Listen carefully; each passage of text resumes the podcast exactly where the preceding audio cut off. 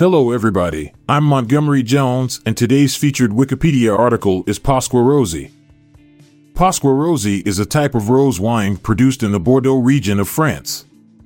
This wine is made from the Cabernet Franc grape variety and is known for its pale pink color and refreshing taste.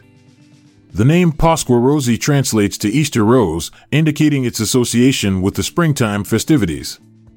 The production process of Pasqua Rosée involves a delicate balance of extracting the desired flavors and colors from the grape skins.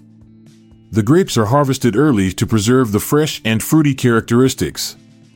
After crushing, the skins are left in contact with the juice for a short period, typically around 12 to 48 hours, before being separated.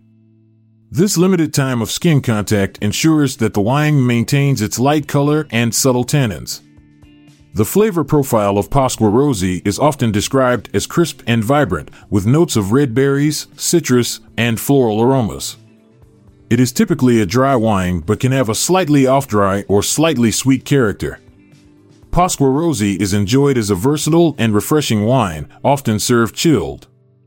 It pairs well with various foods such as seafood, salads, lighter meats, and spicy dishes.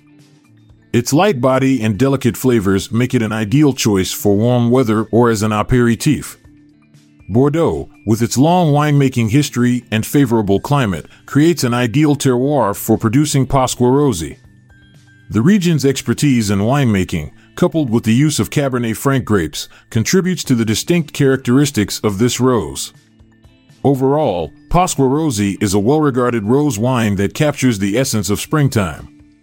Its pale color, refreshing taste, and versatile pairing options make it a popular choice among wine enthusiasts seeking a light and flavorful experience.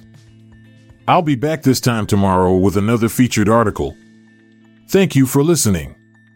This podcast was produced by Klassic Studios with information sourced from Wikipedia.org. We donate to the Wikipedia Foundation.